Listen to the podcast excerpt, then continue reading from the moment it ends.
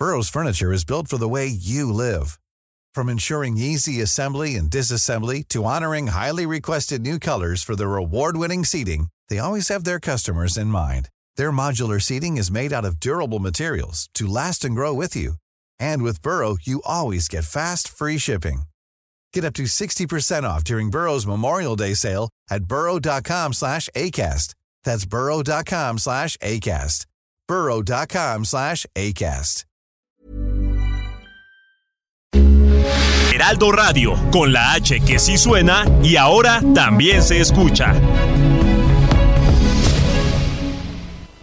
Las noticias. ¿Qué tal? ¿Cómo le va? Buenas tardes. Estás a punto de escuchar Yo soy Javier Alatorre. las noticias con Javier Alatorre. La vamos a pasar muy bien. Comenzamos. Fue culpa tuya y tampoco mía. Fue culpa de la monotonía.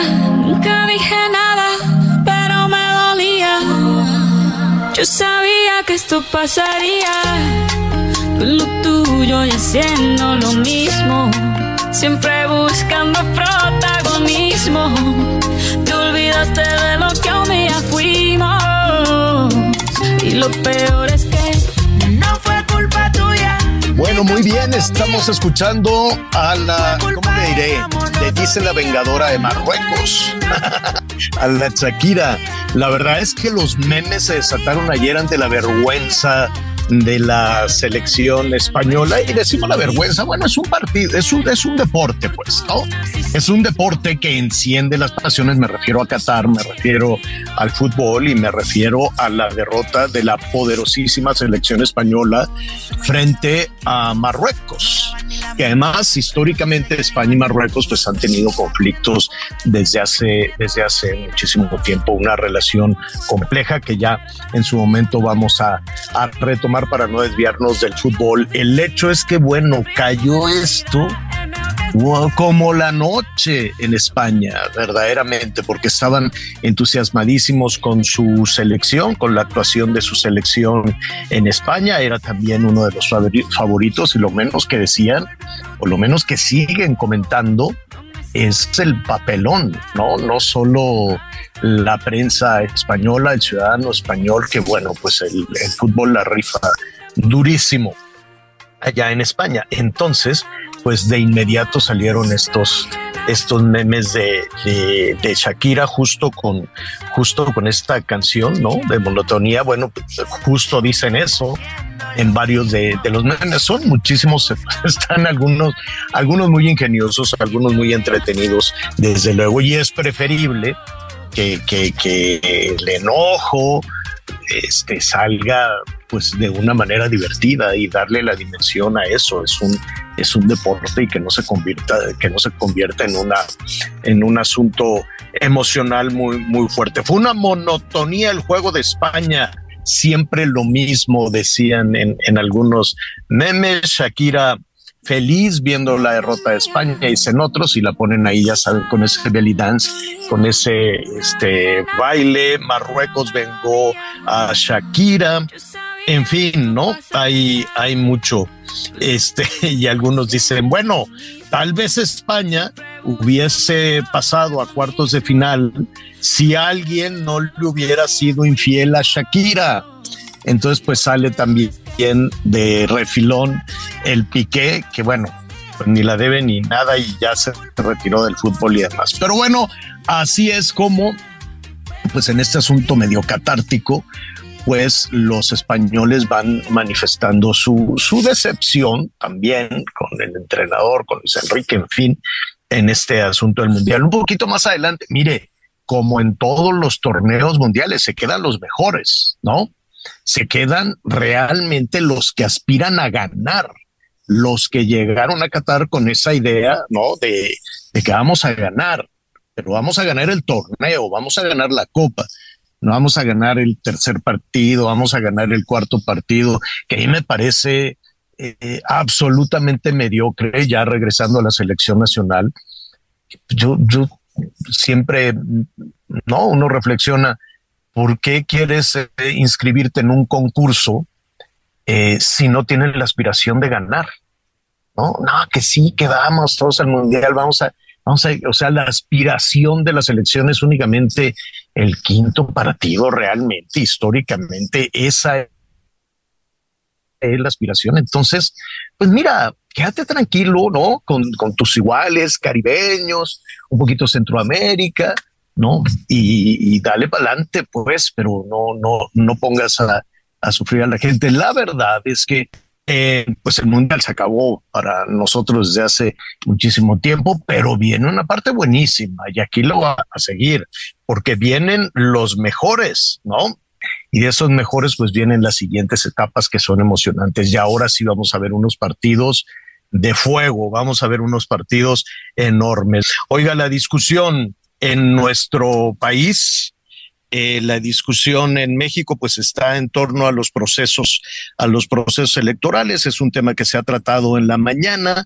Ayer los diputados, bueno, pues estaban dando con todo, se decían hasta de lo que se iban a morir. Y bueno, pues no pasó finalmente la propuesta de reforma electoral del presidente, pero sí, eh, sí avanzó el plan B. ¿Qué es esto del plan B?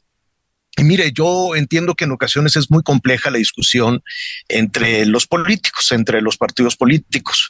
En términos generales, a reserva de ir analizando punto a punto hacia dónde apunta esta reforma electoral, si efectivamente se trata de que el gobierno tenga el control, ¿no? ¿Cuál es el argumento?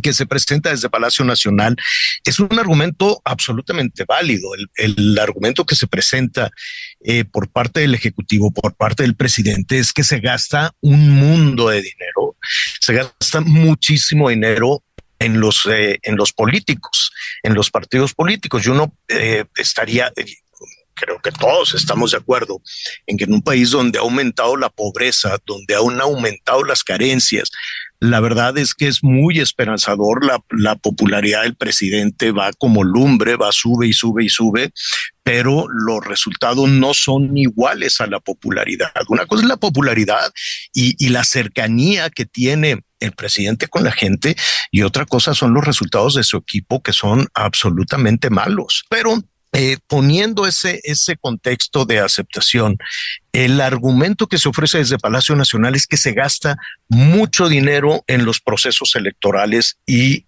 todos estamos de acuerdo con eso.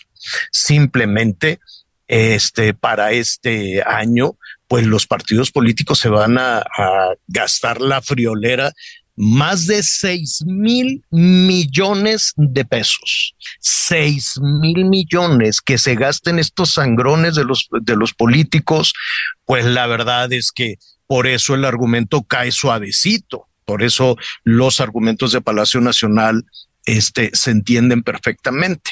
A ver, ¿a qué voy poniendo este contexto del dinero? Que esa era una de las argumentaciones, solo una, desde luego, son, son varias, pero una de las argumentaciones del plan B es tener ahorros en los procesos electorales. Y eh, mil, mm, cientos de millones más, cientos de millones menos, porque vamos a ver en dónde para todo esto, pues se estaría buscando mocharle otros tres mil millones de pesos a un presupuesto abultadísimo de gasto en los procesos, eh, en los procesos electorales. Hay muchísimas aristas, hay muchísima discusión. Uno pensaría, bueno, pues ya los partidos nos van a costar menos, pero no, eso se lo van a quitar al árbitro, es decir, al INE a los partidos políticos, hasta donde entiendo, van a seguir gastando bien y bonito, ¿no? Porque dice, no, no, no, a los partidos no les vamos a quitar, les vamos a quitar al INE. ¿Qué pasa si le quitas al INE? Bueno, pues tiene que despedir gente, tiene que este, cancelar programas de diferentes, eh, en, en, diferentes áreas, en diferentes rubros, este, tiene que cancelar las rentas, ¿no? Tiene que cancelar las oficinas, tiene que cancelar edificios. De acuerdo a este plan B, uno de los, de los puntos de las modificaciones es mocharle un poquito más de 3 mil millones mm, de pesos. ¿Qué, puede hacer el árbitro sin ese dinero?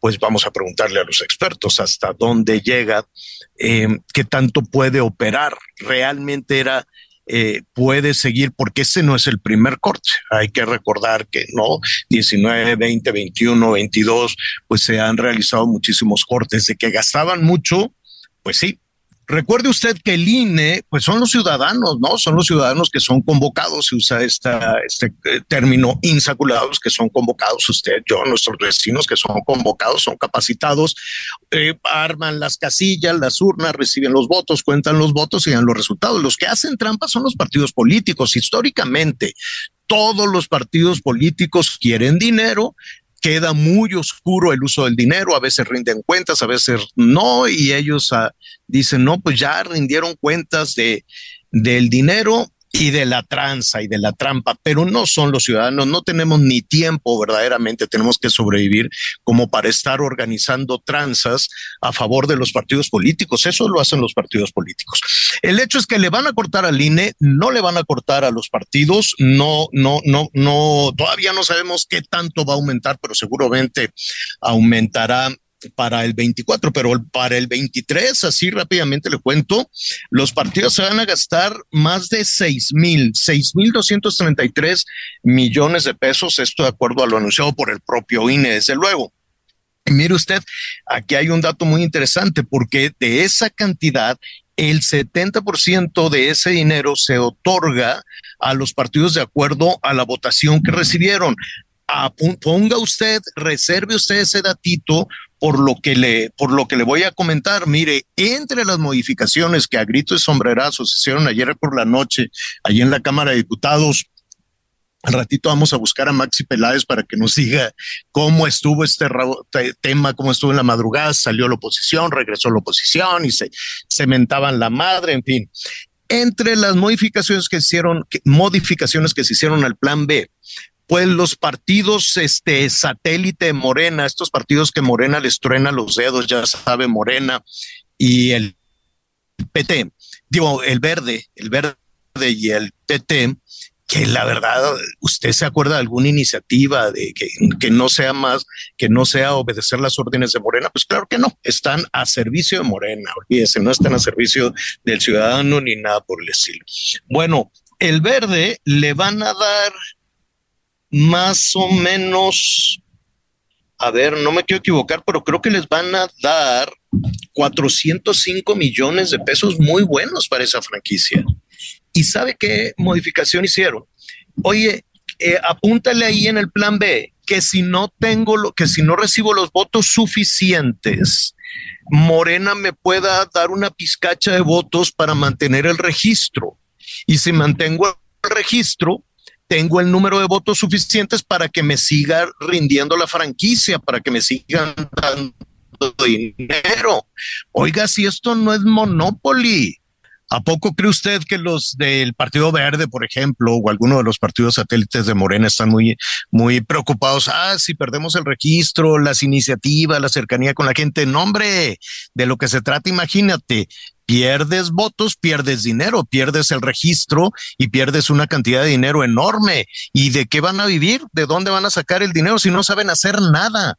¿Usted cree que algún algún militante de un partido político sabe arreglar una tubería, sabe arreglar una instalación eléctrica, sabe curar una persona? No, hombre, no saben hacer nada, absolutamente nada. Entonces viven del el dinero de la gente. En síntesis, vamos a revisar al ratito de qué va este plan B, qué alcances tiene, de qué se trata. Si se trata de, de ahorrar dinero, perfecto, adelante, me parece muy bien, pero que se ahorre dinero parejo, que se ahorre dinero, así como le vas a dar esa, esa rajada, esa este, mm, eh, le, vas a mochar esa cantidad de dinero al INE, pues mochale también una cantidad de dinero generosa a los partidos políticos. Siempre dicen, yo recuerdo que, por ejemplo, Morena decía, la J. ¿se acuerda? Vamos a donar el 50, el 50 y luego salía Mario Delgado, el 70. No, pues no, no lo recibieron. ¿Usted cree que cualquier partido político saben que se oye muy bonito y la gente se queda con esa idea? Dicen, oye, no, fíjate que donaron el 70 y cuando ya le revisas, porque le apuestan al olvido, no donaron una fregada, no, no, no donaron nada. Entonces, pues mucho cuidado con lo que estamos escuchando, con lo que estamos oyendo todo el tiempo. Y si se trata de ahorrar, pues ahorremos todos parejo y ese dinero vamos, eh, pues si lo quieren dar a los viejitos, si lo quieren dar a, a los, este, estos que no estudian, a, quien usted quiera, pues que se lo den. Ahora, esto también es cierto que ha tenido un beneficio, un beneficio político importante. Hoy estaba revisando en los, eh, y los niveles de popularidad del presidente, pues ahí van, ¿no? 60-40, si usted quiere, 60 a favor, 40 en contra, más o menos. Hay quienes le dan al presidente casi hasta un 70-30, 70 de popularidad, 30 de negativos. Como usted lo quiera ver, son unos niveles de popularidad importantes, mucho más grandes en el cuarto año que, por ejemplo, la tragedia que fue Peña Nieto con toda su administración de corrupción tremenda. A estas alturas del partido Peña Nieto, bueno, pues ya andaba en unos márgenes de casi, al contrario, 30 de popularidad, por decirlo de alguna manera, y 70 de, de, de ir en contra. La verdad es que Peña Nieto, pues sí fue uno de los grandes, grandes promotores de la oposición, precisamente por esa oscura, tremenda y corruptísima administración que, que encabezó. ¿En dónde están? Si llevamos un seguimiento todavía a este, a este nivel, los expresidentes Calderón, Fox, Cedillo y no se diga este Salinas tenían un nivel de popularidad un poquito más alto que el actual, un poquito más alto que, que el del presidente, pero eh, todos los días va avanzando, ¿no? Va, sube y baja, sube y baja y un poquito, pero todos los días va avanzando más o menos en esos niveles de popularidad. Bueno, ya lo estaremos ahí revisando para ver de qué, de qué es la rifa, de qué nos toca y estaremos este, muy, muy pendientes de, de todo eso. Oiga, este, al ratito, saludos a Chiapas. En un ratito más estaremos llegando a Tuxtla Gutiérrez Vamos a tener este desde allá una transmisión especial a todos nuestros amigos que nos escuchan en Chiapas a través de El Heraldo Radio. Muchísimas gracias. Vamos a estar hoy en un, en un ratito más eh, por ustedes, eh, con ustedes ahí también vamos a recorrer unas zonas de los altos de Chiapas. Este, uno de los destinos importantes ahora que vienen los procesos de, de las eh, vacaciones. Y sí, nuestros amigos de, de Monterrey, de Monterrey, Nuevo León, de Monterrey, Nuevo León, este, con el metro. Vamos a ver cuánto tiempo les va a durar esta situación. Eh, pues se estaba desmoronando, eso es lo que dicen las autoridades. Estaba tan mal hecho que para qué queremos correr un riesgo. Así es que vamos a cerrar varias, varias estaciones. ¿Cuánto tiempo? Pues no queda muy claro, pero ayer algunas personas que no, no, no se habían enterado, pues imagínese usted el caos que eso significó. Así es que en un ratito más vamos a estar por allá también para este ver todos los efectos de esto. Sonora que está ardiendo, qué cosa con Guaymas en una escuela, en un, en un kinder, los niños ahí metidos abajo de la mesa, la maestra tratando de, de, tranquilizarlos con una canción de la Taylor, de la Taylor Swift, eh, mientras estaba la balacera. Qué, qué, qué, qué, qué bien el, el gesto de, de la maestra, qué terrible lo que está pasando en términos de inseguridad allá en, en, eh, en Sonora.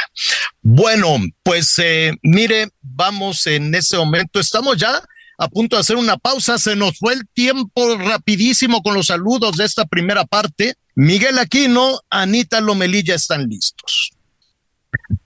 Muchas gracias, Javier. Me da mucho gusto saludarte. Buen viaje. Por supuesto, ya en un momento más estaremos de regreso con Javier en la Torre. Sí, lamentable lo que sucedió, lo que sucedió en la zona de Guaymas, Sonora. Saludos a todos nuestros amigos en el norte del país, pero también en Tamaulipas. Y es que en medio de todos sus pleitos, en medio de todas sus discusiones de los políticos, la verdad es que los ciudadanos a pie tienen que seguir batallando con las cuestiones de transporte, de salud y por supuesto de seguridad. Siete muertos se está reportando hasta el momento momento en la zona de Tamaulipas y en unos minutos más estaremos el reporte. Por lo pronto, saludamos a Anita Lomelí. ¿Cómo estás, Anita?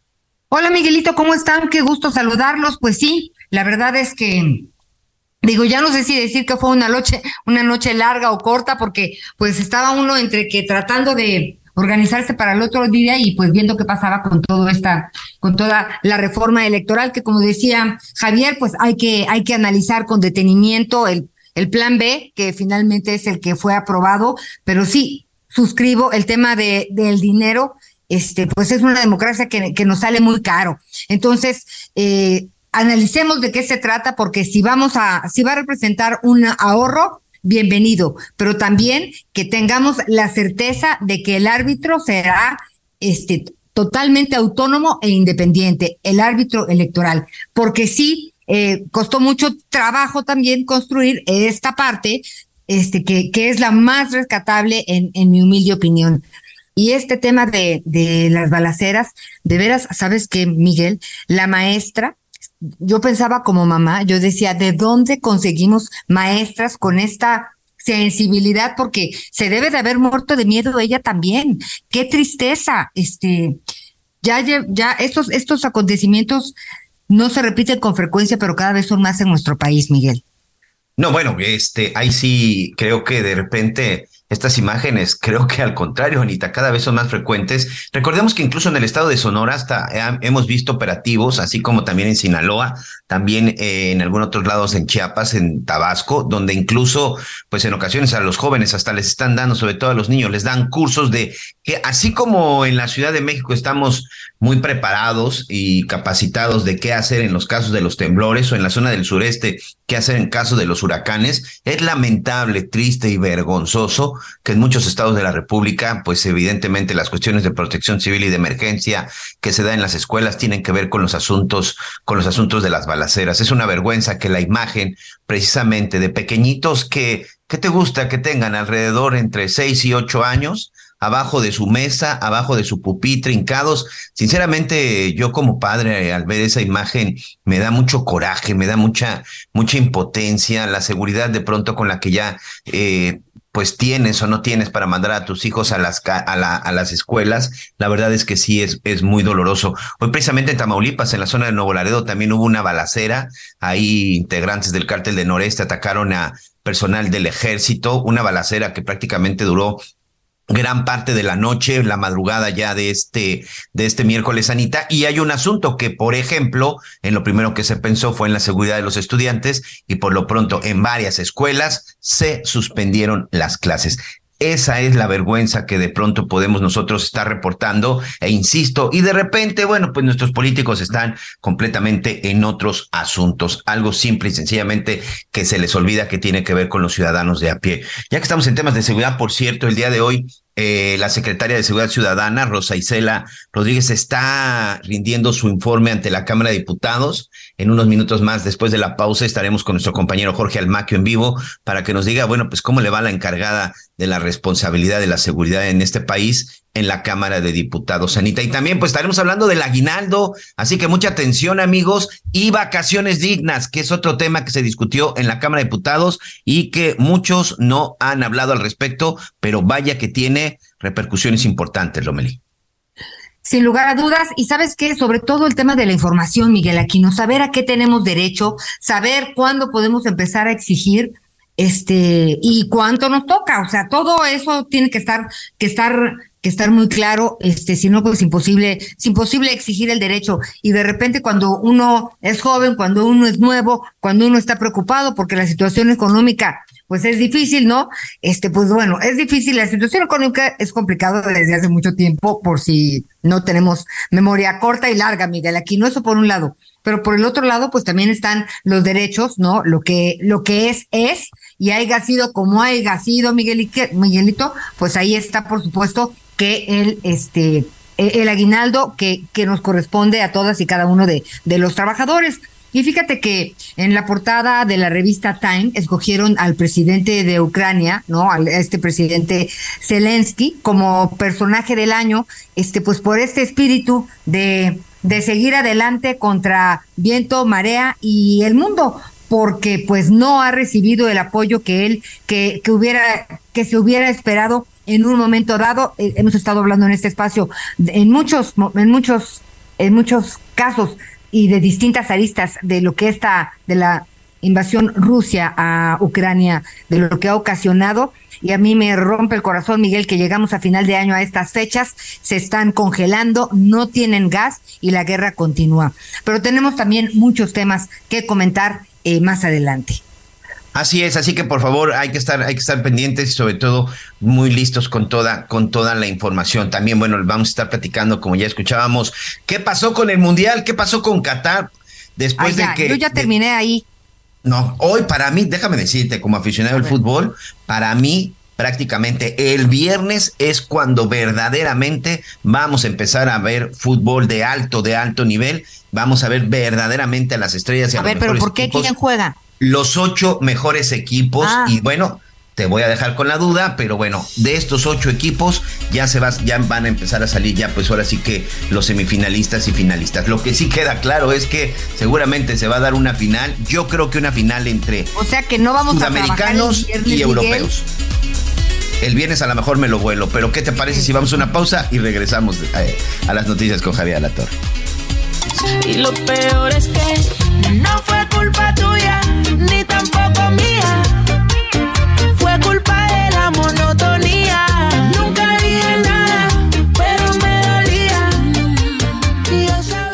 Con Javier a través de Twitter, arroba javier-alatorre.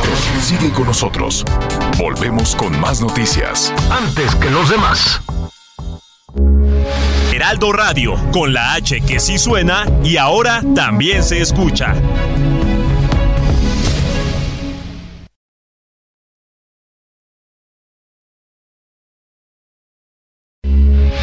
Heraldo Radio, con la H que sí suena y ahora también se escucha. Todavía hay más información. Continuamos. Como siempre, Ford Andrade La Viga te trae las mejores ofertas y ahora te ofrece dos unidades únicas en México, una Ford Expedition 2022 o una Ford Expedition Limited 2022, ambas de blindaje nivel 5. Entrega inmediata. Llámanos al 55 2128 4071 o visítanos en Calzada de la Viga 1880, Mexicalcingo Ixtapalapa, código postal 09099, Ciudad de México. Las noticias en resumen. El director de Seguridad Pública de Ocampo de Michoacán, José Luis García Pompa, fue privado de su libertad por un grupo de hombres armados. Medios locales informaron que sujetos entraron al domicilio del funcionario en la comunidad de San Cristóbal y se lo llevaron con rumbo desconocido en un vehículo. La Secretaría del Medio Ambiente de Nuevo León activó la fase de alerta por la muy mala calidad del aire presente en el área metropolitana. De acuerdo con la dependencia, los niveles alcanzaron condiciones establecidas por los criterios 1 y 2, por lo que se tomó la decisión de emitir las acciones correspondientes.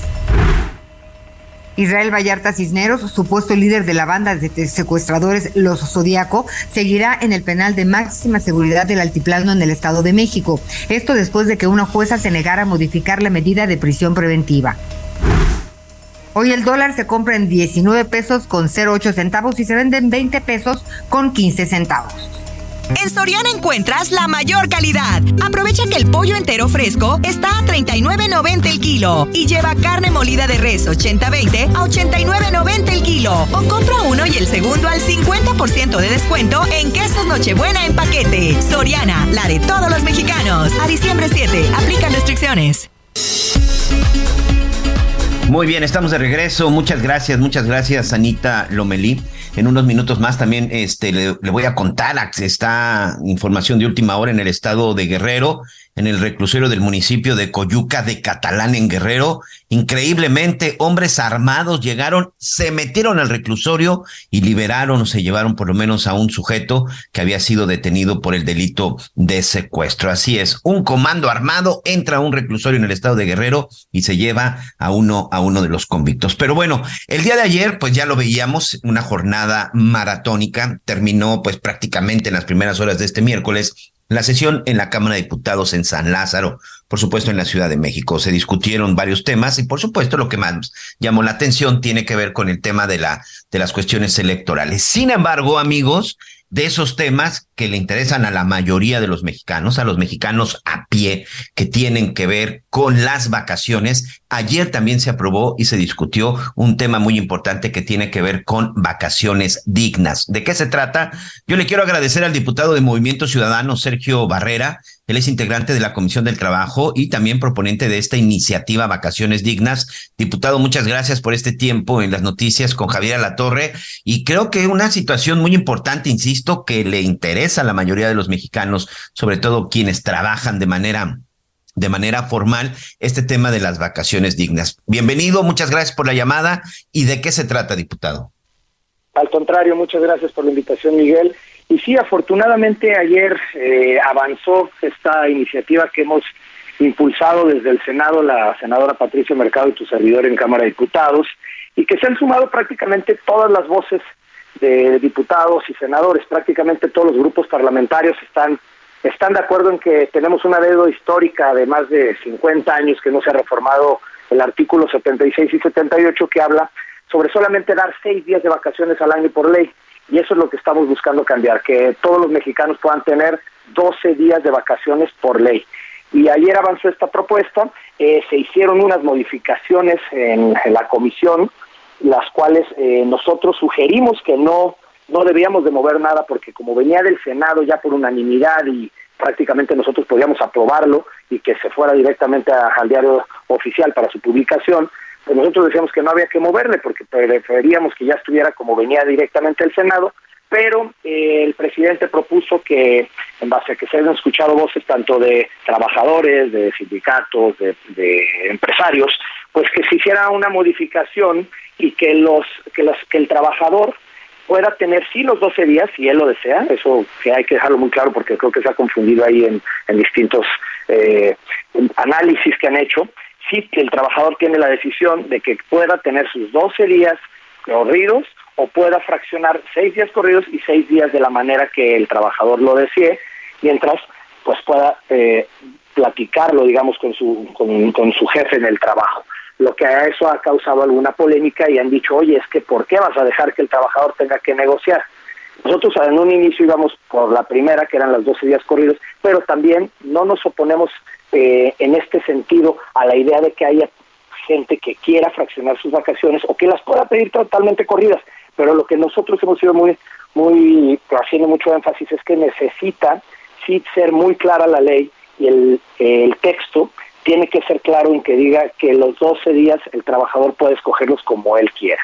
Sí tiene que ser el trabajador quien lo decida, no el patrón, no el jefe de, de, su trabajo, digamos.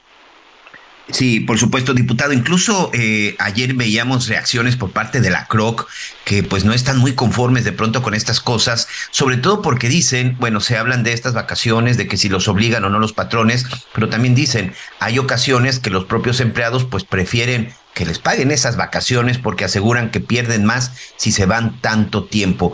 A lo que voy es a lo siguiente, en este tema con los trabajadores y en ese tema también con los empresarios que también, bueno, por supuesto, eran los más preocupados de que las de que los 12 días fueran de un solo jalón y perdón por la expresión, ¿se llegó a hablar con ellos? ¿Se tiene ya algún punto de vista? Sí, a ver, nosotros hemos hablado con todas las partes. Esta iniciativa la presentamos desde febrero y posterior a eso en marzo tuvimos un parlamento abierto en el Senado donde estuvieron los principales organismos empresariales, los principales sindicatos, trabajadores también representando y ahí pues fue donde estuvimos viendo el cómo tenía que salir esto. Lo que nadie ha discutido y que todos están de acuerdo, los patrones, los trabajadores, los sindicatos, es que tienen que ser 12 días. Eso y eso no va a cambiar, eso es un hecho, los 12 días van. Lo que ha en estos últimos días, después de que llegó la minuta Cámara de Diputados, ha cambiado y han eh, tratado de flexibilizar, y te lo voy a decir, porque a mí también me han buscado. Muchos trabajadores también están solicitando esto porque dicen, oye, yo no puedo tomarme los 12 días continuos, pero pues nosotros lo que no queremos es que se le quite a la ley y que se vaya a poner algo donde pueda ser el patrón el que exija el cómo los tomes el trabajador. Entonces nosotros por eso hemos insistido tanto en necesitamos que salga como viene del Senado. Pero ahora, si el acuerdo y para que esto avance y no se detenga en el 2022 y sea una realidad a partir de enero 2023, tiene que ser que venga con ese texto, sí lo vamos a apoyar, vamos a apoyarlo y en su momento si creemos que no está redactado o que no o deja la confusión, haremos las, pues, las adecuaciones pertinentes, ya sea desde el Senado, también en Cámara de Diputados, es lo que hemos hablado entre senadores y nosotros. porque lo que sí necesitamos es que el artículo 76, que es muy claro que habla sobre los 12 días, que ese sí se apruebe en este periodo legislativo. ¿Para qué? Para que sea activo a partir de enero de 2023.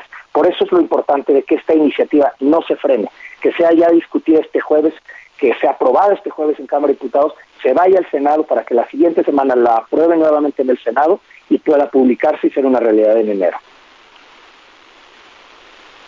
¿Cómo juzgarías o, sobre todo qué crees que sucedió con las reacciones de algunos sindicatos, de algunas organizaciones de trabajadores que no se dijeron o que no se sienten satisfechos por este, por esta, con esta propuesta? Yo coincido, de hecho hemos recibido a, a muchos trabajadores, hemos hablado con muchos líderes de algunos sindicatos que dicen, ¿para qué moverle? ¿Para qué cambiar algo? ¿Para qué poner en el texto el tema del patrón? Nosotros entendemos y coincidimos de, cierta forma. El punto es que pues eh, se propuso y, de hecho por, mayoría en la comisión y por lo que yo he hablado con la mayoría de los diputados y te hablo de todas las fracciones parlamentarias, sí creen que también es una buena opción el que pueda el trabajador diferir sus días. Pero aquí lo importante es que también la información que se ha dicho es que van a quitarle los algunos días y que se los puede quitar el, el, el patrón. Eso no es verdad es muy claro el 76 y el trabajador va a tener 12 días forzosos. Lo que tenemos que cuidar mucho es el texto de cómo va redactado en el 78, que habla sobre la, la flexibilidad que tiene y el cómo los puede pedir el trabajador. Yo coincido con muchos de los trabajadores que dicen, no es la manera, pero también lo que yo les he dicho es, estoy de acuerdo, pero lo peor sería que lo frenáramos en Cámara de Diputados, que no saliera en este periodo legislativo y que no fuera una realidad a partir de enero, porque eso frenaría los 12 días que ya tenemos, ahora sí que en común acuerdo entre todos los grupos parlamentarios. Ya si se necesita en su momento hacer alguna modificación, porque cuando ya se ha ejecutado este, esta ley, y, crean que se tiene que mejorar, pues para eso estamos nosotros, por eso somos legisladores, para poder estar haciendo que las cosas queden plasmadas en la ley y funcionen de, de una mejor manera. Ya para concluir, date las gracias, este diputado. Esto, eh, ¿qué, ¿cuál es el camino a seguir? Es decir, estos 12 días, ¿a partir de cuándo entrarían? Sobre todo para que la gente entienda, empiece a programarse o sobre todo estar atentos. ¿Qué es lo que sucede? ¿Cuál es el camino legislativo, legal, para que esto ya quede pues oficialmente confirmado? Si todo sale cual debe salir y esperemos que el día de mañana se apruebe en el Pleno de la Cámara de Diputados en la sesión que tenemos ordinaria, eh, lo que sucedería es que una vez aprobado eso, se manda la minuta de, regreso al Senado. En el Senado, ellos la siguiente semana tienen tiempo perfecto para votarlo, para analizarlo, votarlo, y una vez que sea votado y salga favorable, se manda para que sea publicado en el Diario Oficial de la Federación y con eso, a partir de enero de 2023, ya todos los trabajadores, más de 22 millones de trabajadoras y trabajadores del país, van a poder gozar en lugar de seis días, de 12 días de vacaciones al año, en un inicio, que ojo, esto lo que hace es que cada año va aumentando. El primer año tienes 12 días, pero después vas teniendo 14, 16, así aumentar hasta los 20 días. Y una vez que llegues a los 20 días cada cinco años, dos días más hasta topar en 32 días. Es decir, un trabajador va a poder gozar hasta de 32 días de vacaciones al año. Creo que ese, es otro punto muy importante. Si nos permites, te vamos a buscar en los próximos días, ya que esto prácticamente esté confirmado, aprobado, para revisar los detalles ahora sí y sobre todo saber si no hubo cambios. Por lo pronto te agradezco. A nombre de Javier La Torre te manda muchos saludos. Muchas gracias, diputado Sergio Barrera de Movimiento Ciudadano. Muchas gracias, Miguel, y gracias también a Javier y a todo el auditorio. Saludos. Muchas, muchas gracias. Bueno, pues ahí está. Sin duda hay que estar, hay que estar muy pendientes. También vamos a platicar, por supuesto, con la, con la parte empresarial, con los, con los patrones, porque bueno, también muchos de ellos se dicen estar preocupados por estas reformas, porque ellos decían, bueno, si de repente se me junta que se me van tres, cuatro, cinco empleados y no tengo una nómina de más de 20, eh, 12 días, bueno, pues sí me representa un gasto, porque además de que tengo que pagar durante ese tiempo que se van de vacaciones, seguir con sueldos y primas vacacionales, pues tengo que buscar quien lo sustituya. Por esto, esta parte de la reforma de hacer cambios. Pero bueno, evidentemente es una situación que, como ya lo escuchamos, beneficia a 22 millones, pero solo esperemos que esto de pronto, pues también, siendo realistas, pues no vaya a afectar el trabajo de muchos por las cuestiones de que hay empresarios, Anita, pues que no puedan solventar este tipo de gastos, ¿no? Me parece que esa es la parte también que, que pues tenemos que, que investigar, porque también, Miguel Aquino, dicho sea de paso, eh, cuando ya esto es ley, este, pues entonces sí tenemos que, que más bien ver cómo se lleva a cabo cómo se ejecute y que se ejecute bien. Y si algo necesitamos son vacaciones. Ver la parte de los empleadores, fundamental, ya lo hemos estado haciendo con distintos analistas, eh, pero también, ¿sabes qué, Miguel? Apostarle a la productividad. Sí, vamos a las vacaciones, primero Dios que los empresarios cumplan con sus compromisos y más, ¿no? Que haya bonos de productividad, que haya bonos de puntualidad, que haya bonos de buena actitud, ¿no? Pero sí hay que pegarle a la productividad y sobre todo a los resultados, Miguel Aquino. No sé si de repente no te has topado con, con algunas personas pues que van, ¿no? Están esperando pues la hora de comer, este, claro, sí, y sí. Luego la hora de salir. Sí, sí, sí. Y luego el horror de tener que regresar al otro día. Este, pues no, digo, esa e, es, es una tragedia tener que trabajar así. Les voy a contar una cosita rápido. El otro día un compañerito lindo, este, me dice en uno de mis trabajos, no, bueno, pues es que aquí la oficina se abre a las diez y media, ¿no? Y entonces le digo, mira, compañero lindo, tienes razón. Este, dime cómo le hacemos. Yo me dormí a las dos de la mañana para tener listo este guion entonces, pues lo tienen que recibir a las nueve. Si quieres recibirlo en pijama, si quieres contratar a un amigo, si quieres, organízate, pero, o sea, porque Miguel, estamos corriendo todos y me dice mi querido compañero, no, pues es que se abre a las diez y media. No, mi hermano, este, aquí se abre a la hora que se tiene que abrir porque lo que importa son los resultados, pero sí es muy importante trabajar en equipo y sobre todo, pues con una actitud de camaradería, ¿no? Hoy entramos a las siete, bueno, pues igual el nueve, el, el, viernes entramos a las once. En fin, hay que, hay que, hay que organizar todo esta, todo este concepto de, de laboral, trabajar, este, y siempre dar lo mejor que tenemos este, en cada, en cada entrega. Y hablando de trabajo, Miguel Aquino, pues bueno, es diciembre, el aguinaldo es una prestación que por ley las empresas y patrones deben pagar a sus trabajadores antes del 20 de diciembre. Y mire, hay casos, no, o sea, fíjese que el otro día estaba hablando con alguien que dice que por la pandemia, pues, este, le siguen pagando la mitad que por la pandemia, o sea, hay muchas cosas que están alrededor de, del tema de los dineros de las empresas y de los y de los trabajadores, pero no hay nada mejor que la ley. Ahora, hay que conocerla para poderla, para, para poder exigir el derecho. Y para saber cuánto equivale el aguinaldo y qué hacer en caso de que no se recibe a tiempo, pues me da mucho gusto saludarte, Gloria Arellano, socia del despacho Sánchez Arellano Abogados. Ella es doctora en Seguridad Social, especialista en el IMSS, Infonavit, Afores y Derecho Laboral. Gloria, ¿cómo estás? Ana María, un placer estar contigo y con todo tu auditorio. Muy buenos días todavía. Muy buenos días. A ver, ¿cuándo nos toca y, y, cómo y cómo vamos? Pues sí, eso que estabas comentando de que por la pandemia está bajando el aguinaldo, no, eso es una barbaridad, eso es una mentira. El aguinaldo eh, está contemplado en la, en la Ley Federal del Trabajo, en su artículo 87, y nos dice que es una prestación para gastos de fin de año. ¿De cuánto es esta prestación? De 15 días mínimo de salario diario por el año cumplido. Y si no trabajaste todo el año, Ana María, entonces una parte proporcional del tiempo que estuviste elaborando eh, con este patrón.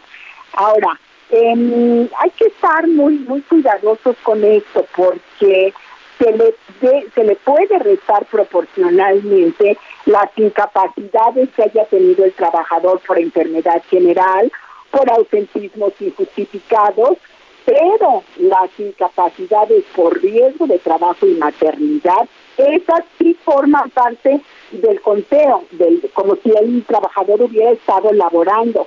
Lo mismo los permisos de paternidad y los permisos con goce de sueldo, el trabajador tendrá derecho completo a su aguinaldo. Es, repito, de salario diario y mínimo con 15 días, porque puede ser que tengan un contrato colectivo que maneje mayores días, perfecto.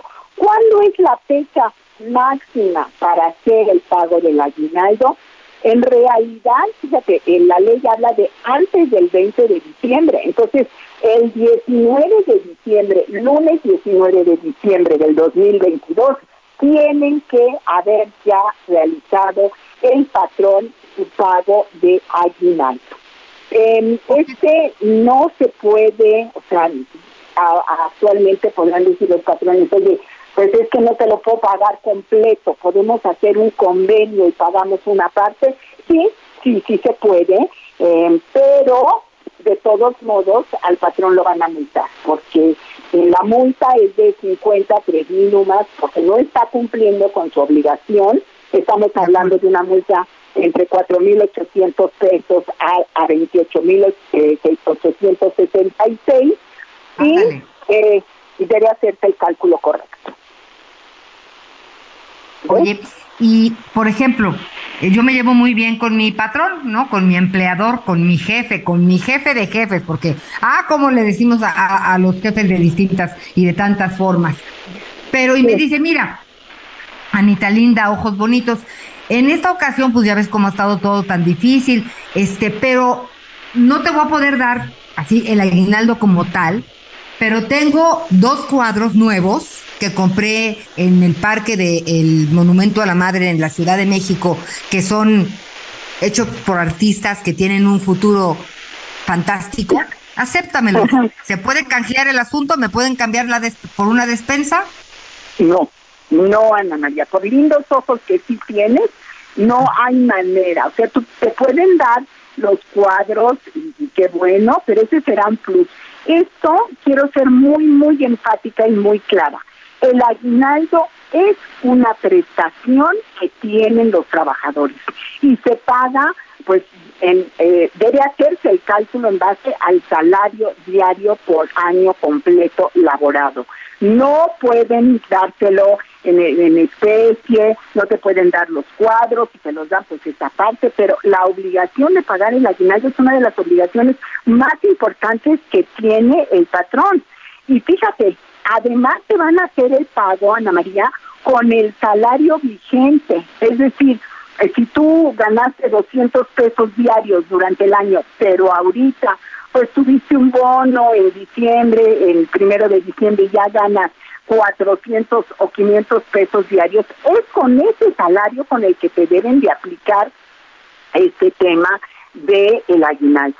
Ahora, el aguinaldo, y esto es muy importante para todos los trabajadores, prescribe al año. O sea, si, si de pronto te dicen, pues ahorita no, pero ahora sí que para marzo del año que entra, que se componen las ventas, te voy a pagar tu aguinaldo, ok, está correcto, pero no puedes permitir llegar al 20 de diciembre o al 19 de diciembre del 2023 porque después, aunque lo demandas, ya no vas a tener el derecho al aguinaldo. Hay que estar muy cuidadosos con este con, este, este tema.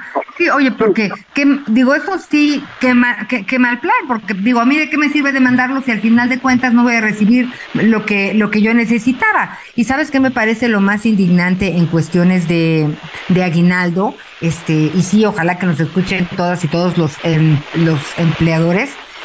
Este, todos, todos de una o de otra forma contamos con ese dinerito, ¿no? Como que dices, bueno, ya viene mi aguinaldo, ¿no? En, digo, en algunos casos pues ya debe uno pues casi todo, pero sí contamos con ese dinero y es muy importante, además de cumplir la ley, ponernos en los zapatos de las personas que, que pues eh, esperan su dinero. Claro, pero además eso que acabas de decir es fundamental, Ana María. Sea, si tú no cumples la ley, además de que puedes tener pues una demanda o un ambiente laboral hostil, tienes una multa. O sea, independientemente de que digas, bueno, pues sí, ahora sí en marzo lo vamos a hacer, hay una multa entre 4.811 pesos a 28.866. Entonces también los empleadores deben de tener esto como con mucho cuidado. Ahora, un punto que es muy importante es cómo, cómo calculo el aguinaldo. Y entonces el aguinaldo cuando tiene salario fijo, pues solamente su salario diario, el, último que tienes, por, por los 15 días.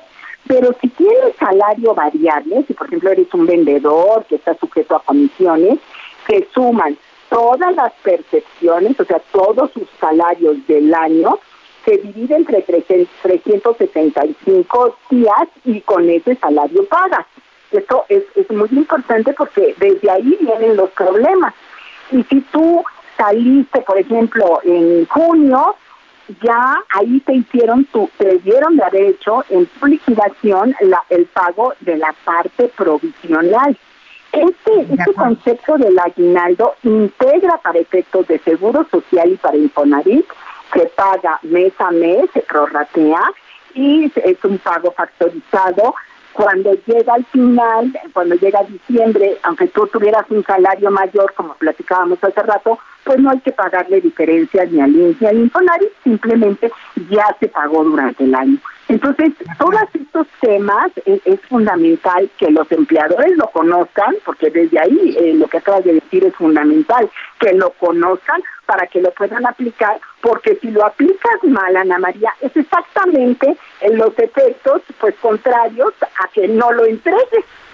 Me doy a entender, ¿no? Porque pues no, no, no estás cumpliendo, porque acuérdense, este es un derecho contemplado en la Ley Federal del Trabajo.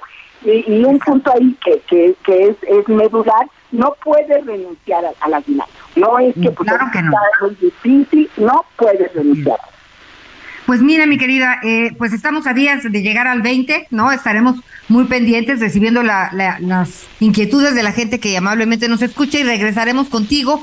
Eh, gracias por platicar con nosotros, doctora Gloria Arellano, siempre, siempre dándonos luz, luz en todos estos temas.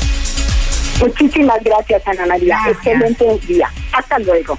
Hasta luego. Oye, oye, Miguel Aquino, yo nada más me voy a despedir con esta frase. Aguinaldos y manifestaciones de cariño en efectivo. Gracias. Vamos a una pausa. Te felicito que bien actúas. eso no me cabe duda. Con tu papel continúa. Te queda bien ese show. Te felicito que bien actúas. Conéctate con Miguel Aquino a través de Twitter, arroba Miguel Aquino. Toda la información antes que los demás. Ya volvemos.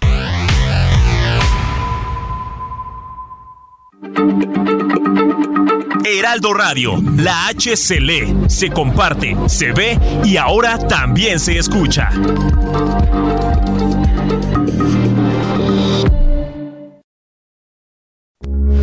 Heraldo Radio, con la H que sí suena. Hiring for your small business? If you're not looking for professionals on LinkedIn, you're looking in the wrong place. That's like looking for your car keys in a fish tank. LinkedIn helps you hire professionals you can't find anywhere else, even those who aren't actively searching for a new job but might be open to the perfect role. In a given month, over 70% of LinkedIn users don't even visit other leading job sites. So start looking in the right place. With LinkedIn, you can hire professionals like a professional. Post your free job on linkedin.com slash people today. Y ahora también se escucha. Todavía hay más información. Continuamos. Muy bien, muchas gracias. Continuamos, continuamos con más información y bueno, está saliendo información también de última hora, ya lo sabe. Siempre a esta hora es cuando se está generando la información y por eso es que usted está muy bien informado. Esta información está llegando desde Sudamérica hay pues alerta por parte de, del gobierno y sobre todo del pueblo peruano, a quien le mandamos un abrazo, a esa comunidad peruana, sabemos que es muy grande en nuestro país. El presidente Pedro Castillo pues ha anunciado de manera sorpresiva este miércoles la disolución temporal del Congreso. Así es, el presidente Pedro Castillo, quien está en el cargo, quien está dirigiendo las riendas de, Perú desde julio del 2021, pues está anunciando la disolución temporal del Congreso. Recordemos que él está siendo investigado y que ha sido acusado principalmente por la oposición, pues por diversos delitos que van desde corrupción, por fraude, también por lavado de dinero y una serie de delitos. Y precisamente en el Congreso es en donde se estaba debatiendo porque, así como en México, pues también se discuten los fueros y es ahí en donde había iniciado todo este proceso en contra de Pedro Castillo, quien pues parece que ante esta situación, o por lo menos es lo que empiezan a decir los expertos internacionales, Anita, pues se ha tomado esta resolución. Por lo pronto, por lo pronto, su secretario de Relaciones Exteriores, así como su ministro de Economía, han decidido renunciar. Aquí tengo precisamente el tuit del ex canciller hoy, César Landa, el ex canciller peruano, en donde dice, en estricto apego a mis convicciones y valores democráticos y constitucionales, he decidido renunciar irrevocablemente al cargo de ministro de Relaciones Exteriores ante la decisión del presidente Castillo de cerrar el Congreso. Muchos incluso señalan que esto puede llevar a Perú a un estado de excepción y sabemos lo que eso significa, una situación en donde pues también muchos ya lo están llamando un autogolpe de Estado. Pero vaya situación que se está viviendo en este momento en Perú, insisto, un abrazo para nuestros amigos peruanos, Anita. Este mensaje que duró 10 minutos, este, pues dijo este, el presidente del Perú, Pedro Castillo, tomo esta decisión por la obstrucción que enfrenta mi gobierno por parte del Poder Legislativo. O sea, como ustedes no hacen lo que yo digo, ¿no? Claro. Se me van a la, se me van a la goma. O sea, este, es muy, muy delicado lo que está pasando. Y veamos ahora qué va a pasar con la visita del presidente Andrés Manuel López Obrador porque recuerda que la cumbre de la Alianza del Pacífico se iba a llevar a cabo a finales de noviembre en nuestro país, pero justamente no autorizaron al presidente de Perú, Pedro Castillo, el Congreso, a salir de viaje y entonces, eh, pues prácticamente el presidente de México la canceló. Tuvo eh, a Gabriel Boric, pero ya, ya como visita de Estado, y finalmente quedó que por primera vez desde que inició su mandato, Andrés Manuel López Obrador, presidente, iba a viajar a Perú, pues para llevar, para llevar e intentar reprogramar todo el tema de esta cumbre de los países, eh, pues de la Alianza del Pacífico. Ah, veamos, veamos qué sucede, Miguel Aquino, veamos.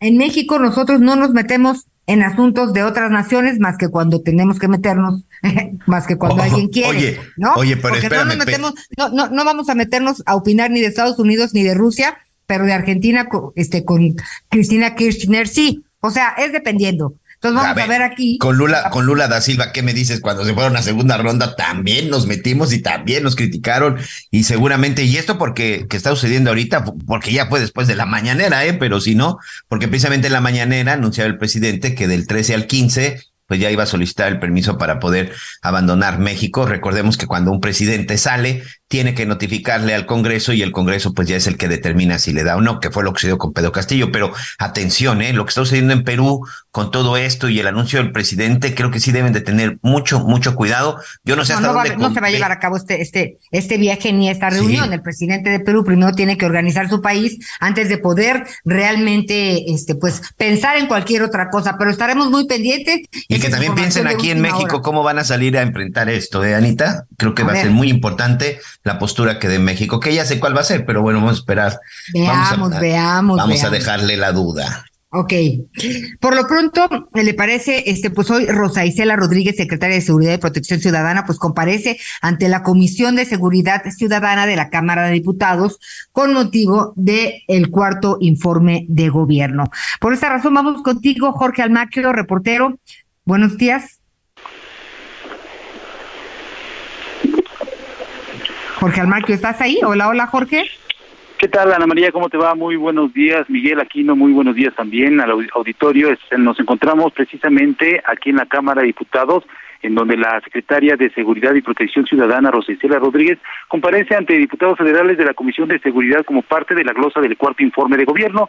Resalta los resultados obtenidos por la presente administración en el combate a la violencia contra las drogas y el aseguramiento de armas de fuego, con lo que ha afectado señala las estructuras operativas y financieras de todos, todos los grupos criminales por más de 35 mil millones de dólares. Tras rendir protesta aquí en el Salón Verde de San Lázaro, Rodríguez Velázquez indicó que las acciones realizadas se llevaron a cabo de diciembre del 2018 al 30 de noviembre del 2022, las eh, cifras más recientes que tienen, y se han detenido 66.542 integrantes de bandas delictivas incluidos 6.423 de organizaciones criminales, de las cuales 2.459 son objetivos prioritarios. Indicó que también se destruyeron 1.066 laboratorios clandestinos, se aseguraron 34.357 armas de fuego y más de 17.5 millones de cartuchos, así como 2.400 granadas, 5.8 toneladas de fentanilo, 176.8 toneladas de metafetaminas, 104.4 toneladas de cocaína, entre otras otros estupefacientes que han asegurado en este combate al crimen organizado. La titular de la Secretaría de Seguridad Pública eh, indicó que cuando se comparan las cifras de octubre del 2022 con las cifras máximas históricas de cada ilícito, bueno, también tienen grandes logros. Se registra, por ejemplo, que el robo de hidrocarburos bajó 92.2%, los delitos financieros disminuyeron 77% y los delitos eh, patrimoniales 66%, así como el robo, el robo en todas sus modalidades se redujo en 27%. En esta primera eh, oportunidad, Cecilia Rodríguez aclaró y destacó, por supuesto, la labor que ha realizado la Guardia Nacional indicó que no hay ninguna situación irregular y que lo que único que se busca es garantizar la tranquilidad, la paz y la seguridad de todos los mexicanos. También señaló que aún hay retos importantes a cuatro años de la cuarta transformación y resaltó además que bueno pues no tienen ningún ningún vínculo con el crimen organizado ya que el único compromiso reiteró es la pacificación del país están preparados para continuar con esta persistente labor de construir la paz. Pero si me permiten, vamos a escuchar parte de lo que comentó Rosa Isela Rodríguez. Construir la paz es una tarea colectiva que demanda inclusión, corresponsabilidad y trabajo coordinado con servidores públicos, honestos y comprometidos con la transformación de México. Hoy, muchas gracias por su atención Muchas gracias por la invitación.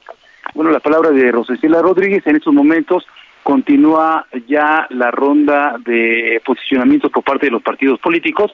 Se espera una larga comparecencia y estaremos al pendiente, por supuesto, para reportar a todos los amigos del Heraldo Radio. El reporte que les tengo. Pues muy bien, gracias Jorge Almaquio. Hay que estar muy pendientes porque pues en el tema de seguridad, este, pues la, la, la queja, la constante queja y, pues, lo que vivimos día a día, Miguel Aquino, es que cada quien tiene sus datos, ¿no? Este, por un lado está todo esto que sucede en Tamaulipas, en Sinaloa, en Sonora, en Guerrero, en Guanajuato, eh, este, y pues por otro lado están los reportes que pues han, han, han, han mejorado la situación, este, pero pues no, no, no, no, no, no se siente. Sí, de pronto, bueno, ya lo comentábamos, ¿no? Lo que se está viviendo en el estado de Guerrero, lo que se está viviendo. Ahorita, por ejemplo, también pues ha llegado una alerta de la zona de Tijuana, Anita. También en la zona de Tijuana, pues hay una movilización por parte de las autoridades, hay disturbios en el penal. Por lo tanto, bueno, pues ya se desplegó un operativo, dos elementos de custodia incluso resultaron lesionados, lo que te decía también pues en el estado de Guerrero de que un comando armado entró y liberó o, secuestró, porque no se sabe si fueron, si son cómplices o si se trata de alguna de alguna venganza en la zona de Zacatecas. Otra vez estamos hablando de que hay tres personas que pierden la vida. Sí, la verdad es que estamos en una situación que evidentemente no ha sido fácil y vaya que a la señora Rosa Isela pues le ha tocado enfrentar todo esto, pero bueno, pues ahí está, ahí está en esta comparecencia. Oye, Anita, rápidamente, este, déjame comentarte que a través de una serie de denuncias y sobre todo una serie de comentarios que nos han estado llegando también de la zona del estado de Aguascalientes, le mandamos un saludo a todos nuestros amigos en el estado de Aguascalientes. Hay que tener mucho cuidado, porque de acuerdo con el reporte que tenemos, de acuerdo con la investigación que precisamente también se está llevando a cabo por parte de las autoridades y una investigación también periodística, está surgiendo un alarmante modus operandi de una serie de, de pues de criminales, porque no podemos llamarle de otra forma, que buscan adueñarse de empresas y propiedades de manera ilegal. Aparentemente con documentos falsos, celebran arbitrajes ficticios para engañar a jueces y tratar de adueñarse de empresas privadas o propiedades. En las últimas semanas se ha registrado esta nueva y sofisticada forma de fraude para despojar empresas. Utilizan documentos falsos y estos arbitrajes que evidentemente entregan a un juez, que también evidentemente esto se tiene que investigar, y pues el juez les otorga la documentación necesaria. Y de esta manera llegan, reclaman la propiedad, sobre todo que tiene que ver con alguna empresa, y buscan adueñarse de manera ilegal. ¿Cómo están actuando? En primer lugar, personas ajenas a las empresas o propiedades contratan a un árbitro, que es una persona que de forma privada resuelve conflictos, un árbitro o un mediador, para entender. Este árbitro o mediador, contubernio con, con, la, con la gente que lo contrata, resuelve de manera ilegal que ellos son los nuevos que son los nuevos dueños sin fundamento alguno. Con esa sentencia ilegal se presentan ante un juzgado, un juzgado que muchas veces, bueno, pues hoy se sospecha que podría estar relacionado con actos de corrupción para acreditarse la propiedad de los activos y que le sean entregados y se adueñan a quien no le corresponde. Es decir, están haciendo toda una cadena en donde primero contratan a un árbitro o a un mediador que supuestamente saca los documentos, se los entrega un juzgado, que yo no sé si algunos juzgadores o algunos jueces se tragan el engaño o son parte de esta corrupción y finalmente otorgan sentencias y de pronto pues te aparecen nuevos dueños si tienes una empresa. Recientemente esto estuvo a punto de consumarse en contra de una de las empresas de cementos y concretos nacionales ubicada en el estado de Aguascalientes y que pertenece a los socios de la cooperativa Cruz Azul. Pero hay otras empresas, grandes empresas automotoras e incluso también de, de, venta de ropa que podrían estar en riesgo. Entonces hay que tener mucho cuidado y sobre todo pues hay que estar muy, muy atentos porque esta nueva forma de, de fraude, Anita, pues evidentemente podría representar un gran riesgo para muchas propiedades privadas. Y brevemente, ahorita que, que, mencionas esto, fíjese que hace un, hace un par de semanas, bueno, desde marzo, Miguel, estaba yo sufriendo con unas escrituras en las manos del notario este, oiga, oiga, ¿qué pasó? ¿Qué pasó? No, pues es que están atrasados, no contestan, no le... un desastre. Empiezo a investigar para entender se atoró mi trámite. Y pues no, no, mi trámite no se atoró. El, el señor es notario, pues estaba de vacaciones en su, no sé qué estaba haciendo, muy mal. Me empiezo a involucrar, Miguel Aquino, este, y, y busco otro notario porque me enfurecí. Y de repente me dicen, oye, no te preocupes, tus escrituras pueden salir en dos días con 50 mil pesos. Y yo dije, Ay, de, o sea, de veras, no es posible. Y, o sea, es mentira, porque además todo está es digital, Miguel. Claro. pues pregunté más, pregunté más, pregunté más, hasta que el notario hizo todo lo que debía de hacer, con pagos, la documentación, como debe de ser. Y a los pocos días, después de que ya él cumplió su trabajo, pues te notifican que tu proceso fue aceptado y que empieza el tema de las escrituras. Y a las semanas pues pude conseguir finalmente mis escrituras. Lo que te quiero decir es que muchas veces por ignorantes nosotros, eso nos pasa. Tenemos que preguntar e involucrarnos. No, no quedémonos en las manos del de enfrente porque es el experto. No sabemos qué tipo de experto es. Y te la cambio, Miguel. Hay mucha gente que antes de la pandemia, por ejemplo, en el registro recibían a 500 personas, 500 usuarios al día. Ahora reciben a 3000 porque a la gente le dio miedo pues morirse, que, que feo suena, y dejar todo desordenado, pues tu pequeño o mucho patrimonio que tengas. Pero ya hablaremos de esto otro día. Eh, lo quise comentar a raíz de lo que estabas diciendo. Hay que poner en orden nuestros documentos, nuestras cosas. Continuamos. Así es, así es, un gran tema y ya lo estaremos platicando, pero también un gran tema que pues está generando mucha controversia, pero también creo que muchas dudas, tiene que ver con la discusión el día de ayer en la Cámara de Diputados con este tema de la reforma electoral. Como ya sabemos, la reforma constitucional, esta reforma que pues nos cansamos de escucharla y nos, bueno, más bien nos, nos, cansamos de escuchar el título y que por eso fue la marcha y la contramarcha y tanta situación que se llevó a cabo. Bueno, finalmente el día de ayer no fue aprobada.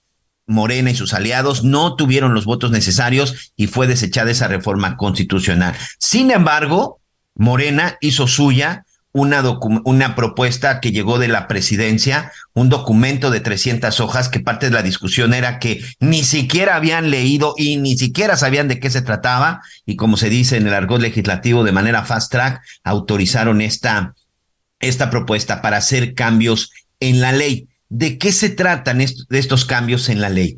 ¿Es necesaria? Eh, ¿No es necesaria? ¿Funciona? ¿No funciona? ¿Es solo una trampa? ¿Son patadas de ahogado? Yo le quiero dar las gracias a Juan Ortiz, director de Lupa Legislativa MX, para que Juan trata, ayúdanos a tratar de entender un poco, sobre todo a los ciudadanos de pie, los ciudadanos de pie que de pronto vemos esto, que escuchamos una versión, quién tiene la razón, el presidente dice que el INE no sirve, Lorenzo Córdoba dice que si el INE desaparece, la democracia en este país simple y sencillamente va a dejar de existir. ¿Qué es lo que verdaderamente sucedió o qué es lo que puede suceder con este famoso plan B que ha modificado parte de lo que es este los lineamientos en cuestiones electorales. Gracias y bienvenido y un saludo a nombre de Javier Latorre. Hola Mario, hola Ana María, este muchísimas gracias por la por la invitación para platicar como bien dices de este gran tema que sí generó bastante confusión porque justamente el día de ayer se desecha la reforma constitucional, el presidente envía una iniciativa y posteriormente en un caos legislativo este, esa iniciativa la mandan a comisiones y después Morena se la propia y la vuelve, vuelve a presentar. Pero digamos que ese fue con una, una intención porque en ese en ese intermedio hubo ahí un conflicto que no está no está este expuesto sino que es interno. Un conflicto con, entre Morena este PT y, el Partido Verde porque ellos estaban también digamos vendiendo caros sus, votos que ahorita sí que lo, comentamos y, yo creo que ya de plan B pasamos al plan C porque precisamente este plan C incorpora las exigencias de estos partidos, del, Partido Verde y el PT, pues para dar su apoyo a la a, esta reforma a leyes secundarias. Y yo creo que el, para la audiencia, yo creo que lo podemos dividir en dos grandes temas este, estas reformas a leyes secundarias, que miren, son es una reforma a la ley general de instituciones de procedimientos electorales y a la ley general de, partidos políticos y otra ley y crea una nueva ley, la de medios de impugnación. Pero yo lo dividí en dos grandes temas. Una sobre la autonomía de las autoridades electorales y en segundo las exigencias del Partido Verde y el, y el PT. En cuanto al tema de la, de autonomía de las autoridades electorales, no es ningún secreto. Este, eh, el oficialismo tenía en la mira el, digamos, el control de las autoridades electorales porque ellos discursivamente señalan que han solapado solapado fraudes electorales. Sin embargo, la verdad es que a partir de la reforma 2014, que es la que nos permite transitar del IFE al INE, ha habido una alternancia de poder eh, en estos últimos este, ocho años, en el cual un estudio, pues realmente en una elección hay un 60-70% de posibilidades de que haya una alternancia del poder y esa fue una de las bondades de esa reforma 2014. Y, digamos que este, este discurso de en contra del INE pues tiene mucho mucho que ver con el tema de, control y también un tema de, de este temor que haya alternancia de poder en, los en las próximas elecciones que si bien en buenos estatales ellos ganaron ellos también saben que pueden perder por ejemplo la Ciudad de México Sí, Juan, te voy a interrumpir en este momento porque te quiero preguntar algo. Con lo que se probó ayer, con lo que se aprobó ayer, hay riesgo, porque unos dicen, como no logró desaparecer el INE, lo quieren dejar inoperativo. ¿Hay riesgo de que con los recortes que se están proponiendo el INE no pueda funcionar en un año preelectoral?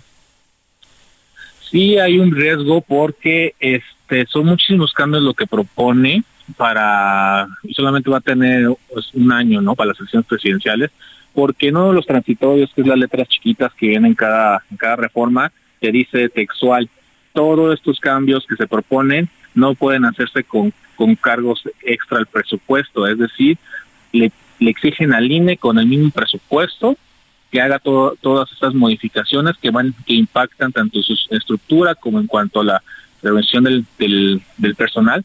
Y además le meten otro golpe porque el INE tiene un par de fideicomisos que ellos usan para el tema de pasivos laborales, el pago de retiro y jubilación de sus trabajadores y también para infraestructura electoral y les están pidiendo que usen ese dinero para los cambios este, estructurales de la reforma y todo el dinero que sobre se lo regresan al gobierno federal. Entonces le están poniendo no solamente pues una soga al cuello, porque van a tener que hacer todos esos cambios sin un peso extra y tener que usar recursos que dictaban para otras funciones vitales. Ok, Anita Lomelí está con nosotros también. Hola. Así es, eh, escuchando toda esa conversación, digo, el año que entra hay dos elecciones, el Estado de México y Coahuila, y después pues viene, viene la grande.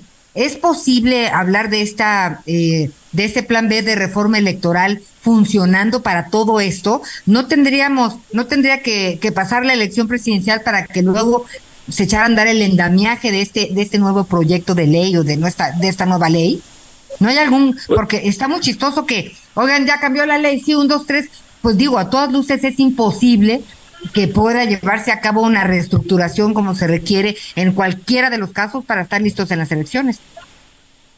Precisamente diste un punto muy importante, o sea, es muy muy poco tiempo para la implementación de esta reforma. Ellos, este, tanto Morena y aliados, pusieron otro transitorio precisamente para no entrampar las elecciones del Estado de México y Coahuila, pusieron un transitorio para que estas reformas no puedan aplicar en estas elecciones, sino hasta la presidencial. Pero aún así, eh, para una eh, elección presidencial es muy poco tiempo para toda esta revolución y realmente esta reforma pues va afectando los pilares de nuestro sistema electoral, que es el tema de la certeza, en el cual cada uno de nosotros tengamos la confianza de que nuestro voto se, este, realmente cuente y sea respetado. Entonces esta reforma pone en riesgo ese uno de los pilares de nuestro sistema eh, electoral. Como bien dices, muy poco tiempo y esa fue una, una exigencia de, de muchos sectores, este, desde las autoridades electorales, de la sociedad civil, en el que esta una reforma electoral no tendría que ser ahorita, en el ocaso de una de un sexenio y a la víspera de elecciones presidenciales, sino hasta después. Otra parte importante, Juan, ya estamos a punto de despedir, es, tú decías, el PT y el Partido Verde por ahí lograron sus objetivos. ¿Qué opinas de esto? Que palabras más, palabras menos, se entiende como transferencia de votos en caso de que en una elección no tengan los votos necesarios para continuar como partido. Sí, así es.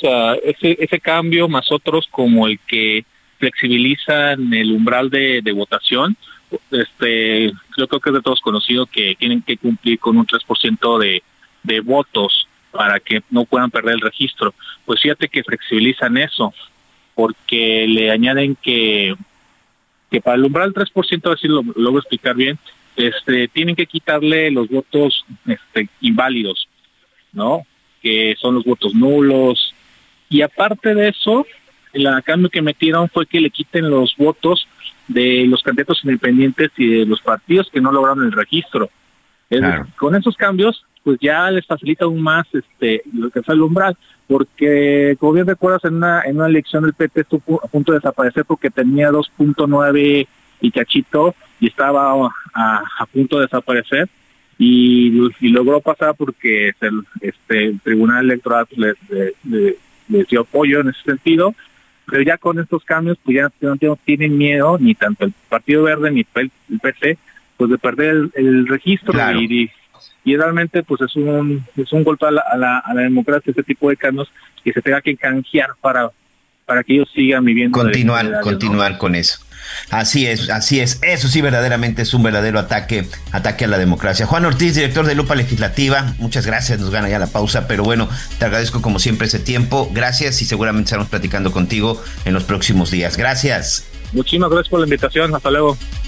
Hasta luego, sí. Hay mucho tema todavía en el tema electoral, Anita. Creo que el golpe a la democracia se dio el día de ayer. ¿Te parece que vamos a una pausa? Y volvemos. Conéctate con Ana María a través de Twitter, arroba Anita Lomelí. Sigue con nosotros. Volvemos con más noticias. Antes que los demás.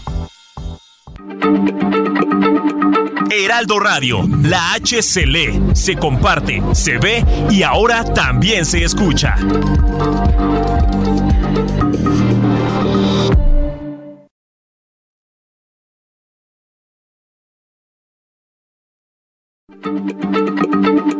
Heraldo Radio, la H se lee, se comparte, se ve y ahora también se escucha.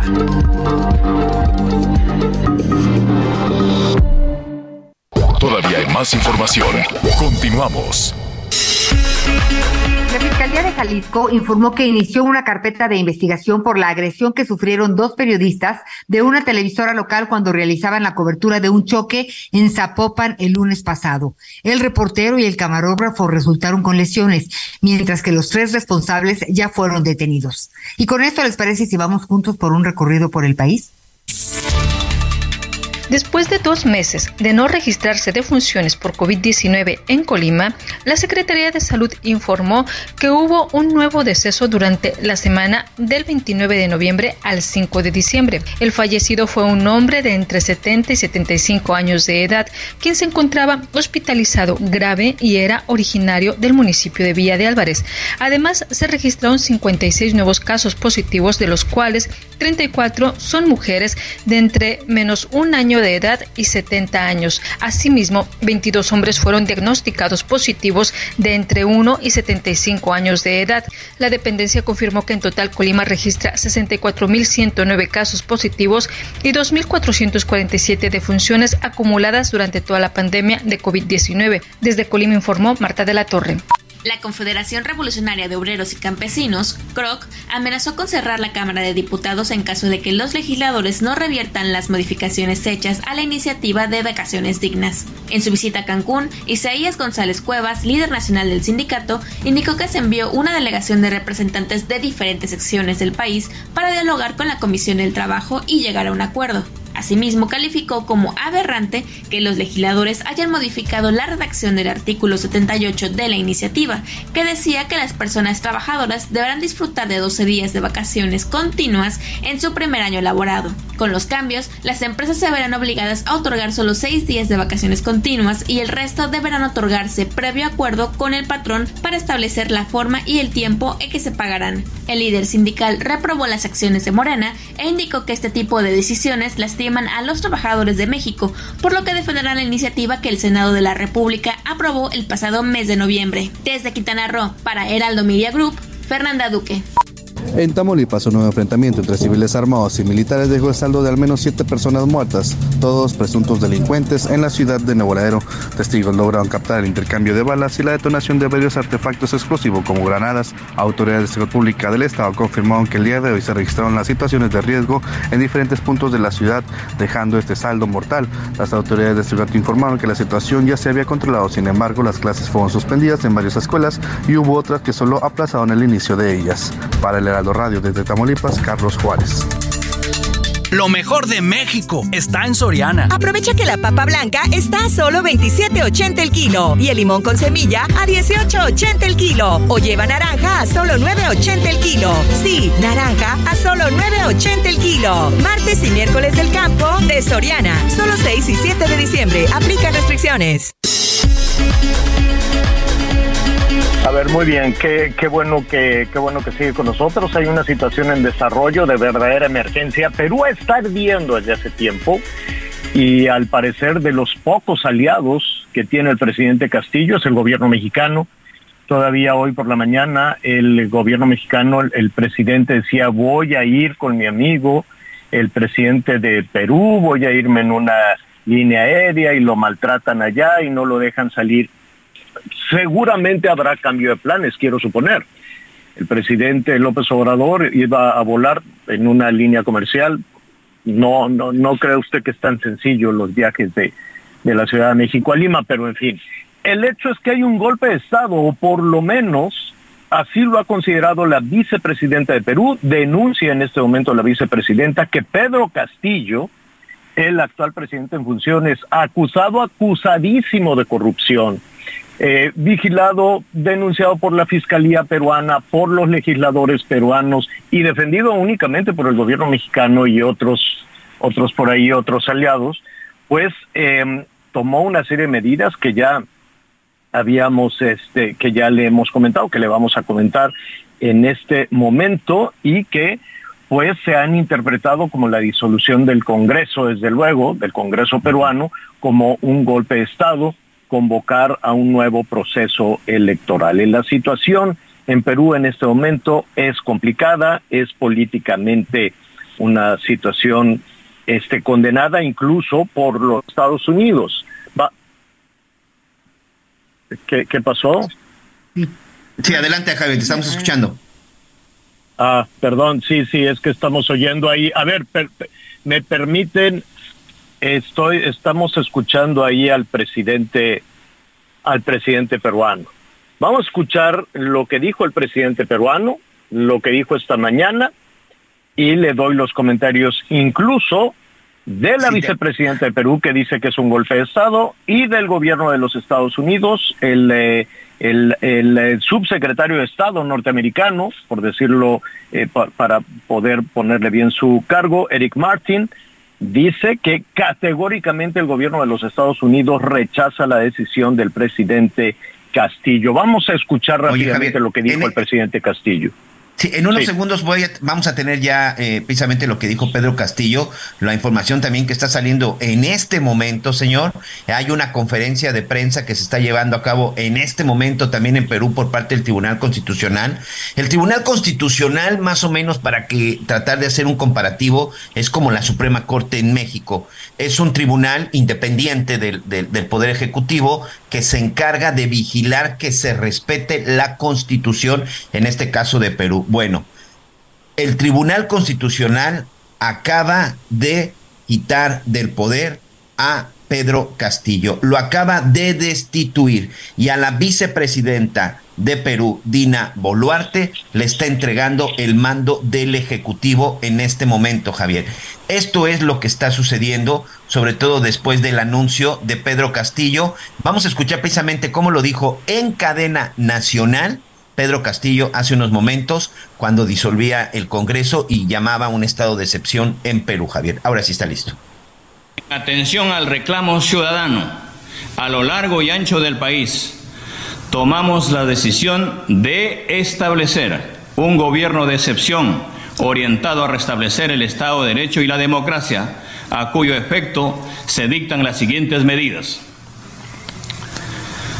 Disolver temporalmente el Congreso de la República e instaurar un gobierno de emergencia excepcional. Convocar en el más breve plazo a elecciones para un nuevo Congreso con facultades constituyentes para elaborar una nueva constitución en un plazo no mayor de nueve meses.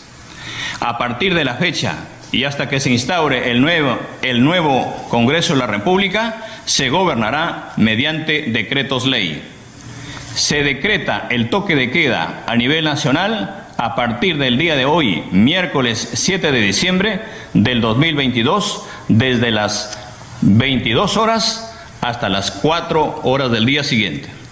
Se declara en reorganización el sistema de justicia, el Poder Judicial, el Ministerio Público, la Junta Nacional de Justicia, el Tribunal Constitucional. Todos los que poseen armamento ilegal deberán entregarlo a la Policía Nacional en el plazo de 72 horas. Quien no lo haga comete delito sancionado. Eso es lo que dijo el destituido, el destituido presidente de Perú. ¿no? Trató evidentemente de disolver todos los poderes, de tener el control absoluto. Hay que recordar una cuestión muy importante. El eh, presidente Castillo ha estado bajo acusaciones fuertes de corrupción y evidentemente desde el inicio de su administración también con una serie de este, choques muy, eh, muy, muy fuertes. Eh, para el gobierno mexicano era un asunto de política, era un asunto de opositores, era un asunto casi, casi de mala fe. Pero en este momento, como ya muy bien eh, señalas, se indica que el Congreso peruano eh, ha decidido destituir al presidente. Todo está en el aire. Eh, era un intento o se interpretó en Washington, en Lima, eh, por lo pronto, ¿no? Ahí mismo entre los peruanos se interpretó como un intento de golpe de Estado de disolver y de tener el control absoluto del gobierno, del Ejecutivo, del Congreso, del presidente Castillo para tratar de salir al paso de todas las acusaciones de corrupción en su contra. ¿no? Se había eh, cancelado en México el desarrollo de la Alianza Pacífico porque el Congreso le dijo, no, tú te vas a México y te quedas allá y, este, y aquí tienes acusaciones de eh, corrupción.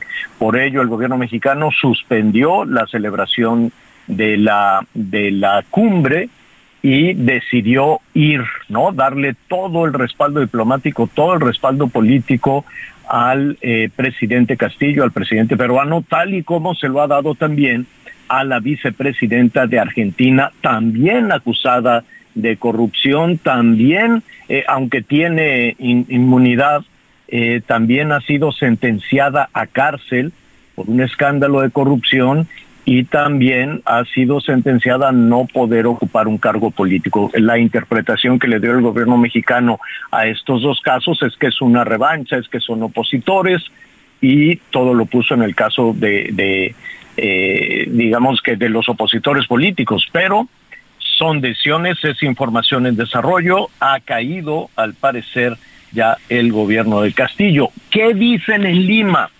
Hay que tomarlo desde luego con pinzas esa, esa decisión porque es únicamente una versión que corre entre los políticos peruanos que muy probablemente el presidente o expresidente Castillo trate de viajar a México. Tómelo con cautela, ¿no? ¿Por qué? ¿Y por qué a México? Porque ha sido el único país que ha salido en defensa de Castillo y de la vicepresidenta de Argentina, los dos acusados de corrupción. Vaya tarde, vaya tarde lo que está eh, sucediendo, todo lo que está pasando en estos momentos allá en Perú y como lo que se hablaba en México esta mañana, pues en cuestión de horas se ha derrumbado ante pues la, la, la contundencia de las acusaciones y la contundencia de la crisis política desatada por el presidente Castillo. Asunto opositores, pues no lo sabemos, pero de que tuvo su impacto, lo ha tenido. Sí, Anita. Y además, digo, eh, qué importante que haya independencia entre los poderes, este, organismos autónomos.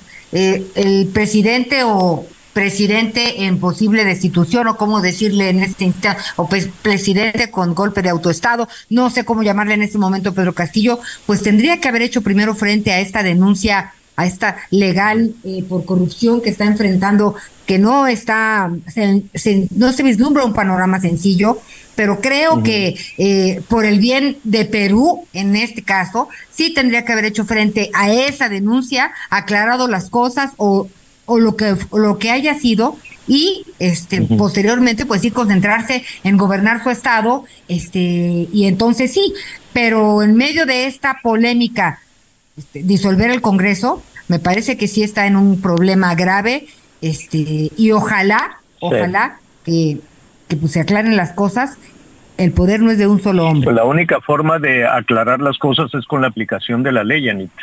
Y evidentemente México tendría México tendría una visión absolutamente distinta de lo que de, de que la que los instrumentos judiciales o la misma fiscalía eh, de, o la misma fiscalía peruana siento y con todo con todo respeto México debería también de irse con muchísima cautela con lo que está sucediendo en Argentina y con lo que está sucediendo en Perú. No es lo mismo decidir y dar manotazos sobre situaciones del Congreso mexicano y de lo que pasa aquí adentro a decidir y tratar de imponer una visión desde México hasta Buenos Aires o hasta Lima en tanto no resuelvan los peruanos y en tanto no resuelvan los argentinos de acuerdo a sus leyes y con todas sus disposiciones jurídicas, legales y fiscales las acusaciones contra la vicepresidenta de Argentina y contra el eh, presidente del Perú. Dos temas serios, dos temas delicados que involucran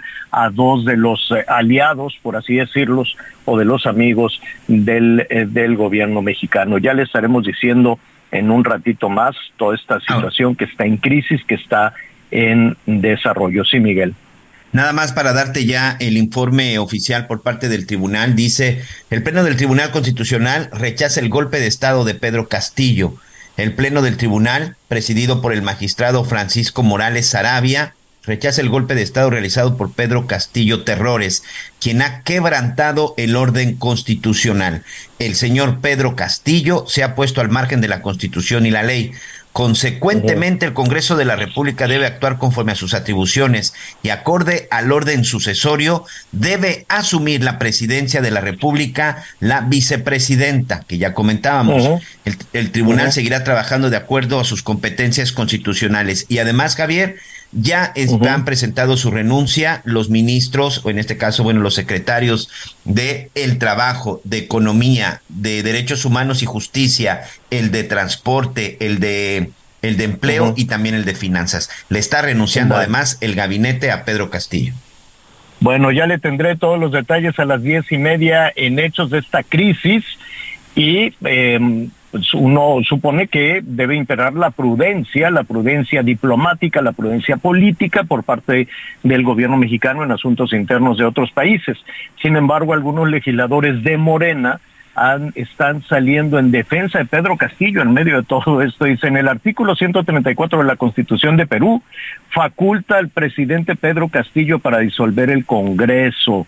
Está ya saliendo, por ejemplo, el diputado Hamlet García de Morena yo siento que México debe de, de, de, enfriar sus ánimos también y no es lo mismo, insisto, dar manotazos respecto a situaciones domésticas que tratar de influir en las situaciones que competen a los peruanos y a los argentinos. Después podrán venir los comentarios y lo que tú quieras y mandes. En fin, es lo que está sucediendo. Sí, sí lo que comentábamos Miguel y tu servidor hace un ratito es que de pronto nosotros no nos metemos en, en lo que suceda en otros países, ¿no? El rollo de pues Estados Unidos o el rollo de la invasión de Rusia en Ucrania. Pero sí nos metemos en otros aspectos, este con Lula da Silva, con entonces sí habrá que esperar, no sabemos qué va a pasar con la con la reacción de México. ¿Saben en dónde se están dando la principal movilización por parte de la gente que está en contra de Pedro Castillo y qué es lo que tienen sitiado, de acuerdo con imágenes que nos están llegando, la Embajada de México en Perú, porque dicen que probablemente ahí se puede refugiar y podría escapar Pedro Castillo. Están peruanos bloqueando el acceso a la Embajada de México. Y va a escapar en, el avión presidencial. Es, justo lo que te, es justo lo que te decían, ¿no? Que, que habrá que tomarlo con cautela, pero de inmediato dijeron, este no se nos escapa y se quiere ir a México porque en México es en donde lo protegen. Entonces, qué, mal que se tenga esa percepción, ¿no?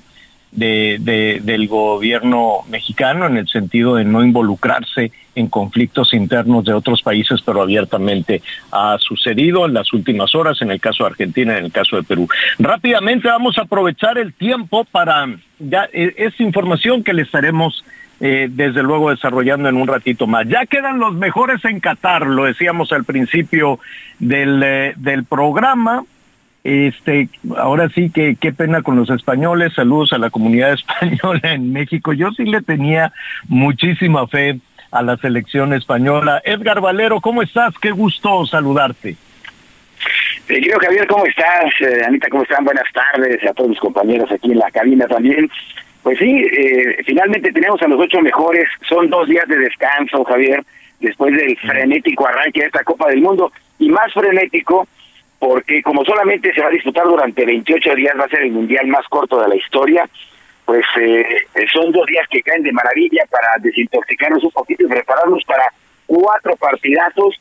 Eh, uno de ellos con un invitado inesperado que es Marruecos, que estará enfrentando el sábado al equipo de Portugal eh, hay que destacar lo que pasó con Marruecos, que una selección altamente competitiva que derrotó primero al equipo de Bélgica en la fase de grupos y que luego pues ha dejado en el camino a uno de los grandes favoritos para ser campeón del mundo, que era España, esto en penaltis, y luego de que los españoles fallaran tres, como que nos hizo recordar, Anita, nos hizo recordar lo que pasó en, el Mundial de Estados Unidos 94, ¿no? Que decíamos, a ver si tiene este, la falló, a ver si tiene este, la falló. O sea, aquí estaban los españoles ayer. Oye, dime algo, Edgar, ¿quiénes quedan? Bueno, pues mira, por lo pronto los cuatro partidos, Javier, ya están así. Eh, el eh, sábado estarán enfrentándose Marruecos contra Portugal, además de Inglaterra contra Francia, un partido que va a sacar chispas, ¿no? Eh, el ah. viernes, cuando se reanude la, la, actividad, Argentina se enfrenta a Holanda, dos equipos con gran prosapia futbolera y que jugaron la final de Copa del Mundo, mientras que Croacia, el subcampeón mundial, estará enfrentando a Brasil. Estos son los cuatro partidos de la ronda de los cuartos de final. Y a ver, junto con, con Miguel, con Anita y contigo, el pronóstico, nos quedan unos minutitos. ¿Cuál es tu pronóstico hasta eh, quiénes avanzan, quiénes se quedan?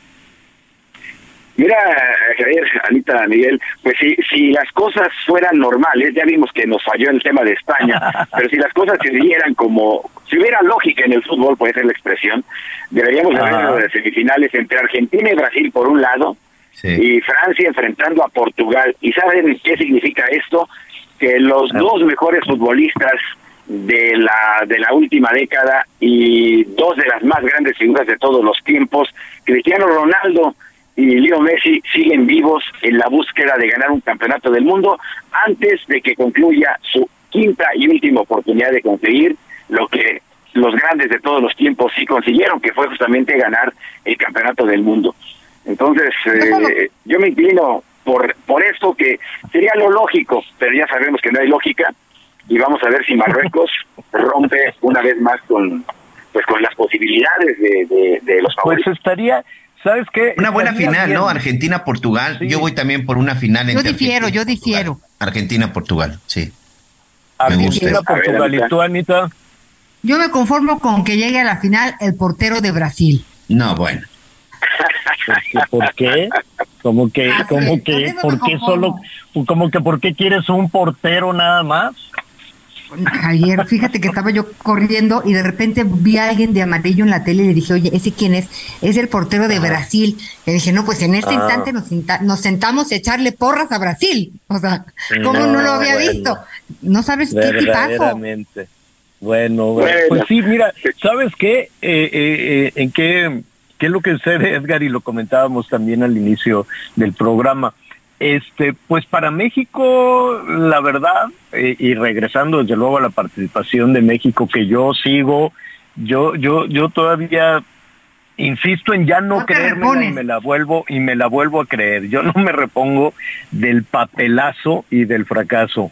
Y la verdad es que creo que deberíamos ya de tener pues un poquito la mirada puesta en, en lo que tenemos cerca, ¿no? En que México es como los países del Caribe, algo de Centroamérica y a Dios que te vaya bien. Para mí me parece tristísimo que la aspiración de, México en los mundiales sea el cuarto quinto partido, ¿no? Sí, fíjate, eh, voy a citar, Javier, Javier, la mitad, eh, a dos grandes técnicos eh, del que ha pasado por el fútbol mexicano y por la selección nacional. César Luis Menotti me dijo hace tres años que lo entrevisté en Buenos Aires, Dice, hay equipos que son participantes. Dice, ponemos a Panamá, ponemos a Ecuador y ponemos a Corea y ponemos equipos de ese nivel. Hay otros que son protagonistas.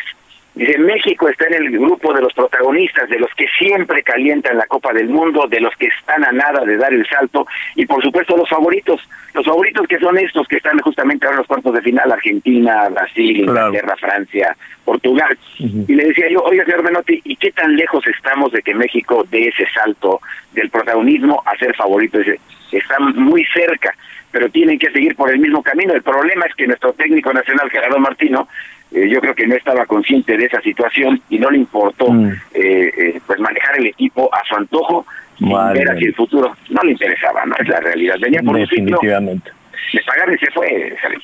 Así es. Bueno, pues tenemos tenemos todavía este fin de semana, estos días para comentarios. Edgar, te agradezco muchísimo. Ah, no, al contrario, Javier, como siempre, un placer. Anita Miguel, es un gusto estar con ustedes aquí a través de Heraldo. Gracias. Gracias, un abrazo. Pues ya nos vamos rápidamente. Miguel Aquino, muchísimas gracias. Anita Lomelín, muchísimas gracias. Sigue el hervidero, sigue el escándalo en Perú. A las diez y media en Hechos le voy a tener todos los detalles. Bueno, mire, hasta el abogado defensor de Castillo dijo adiós, que te vaya bien.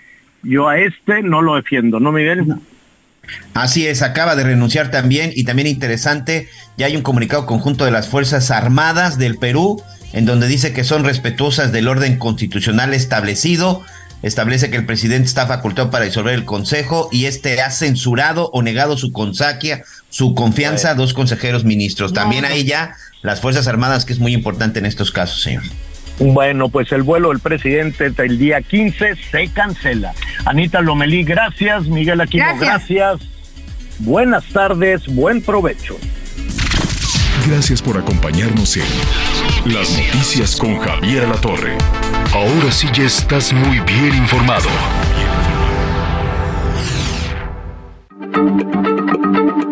Heraldo Radio, la H se lee, se comparte, se ve y ahora también se escucha.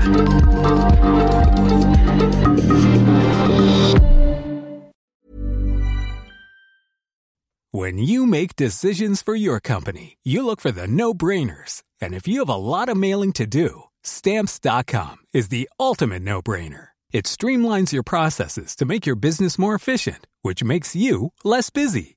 Mail checks, invoices, legal documents, and everything you need to keep your business running with Stamps.com. Seamlessly connect with every major marketplace and shopping cart. Schedule package pickups and see your cheapest and fastest shipping options from different carriers with rates up to 89% off USPS and UPS rates. And with the Stamps.com mobile app, you can take care of mailing and shipping wherever you are. Make the same no-brainer decision as over 1 million other businesses with Stamps.com. Sign up with Code PROGRAM for a four-week trial, plus free postage and a free digital scale. No long-term commitments or contracts. That's Stamps.com. Code PROGRAM.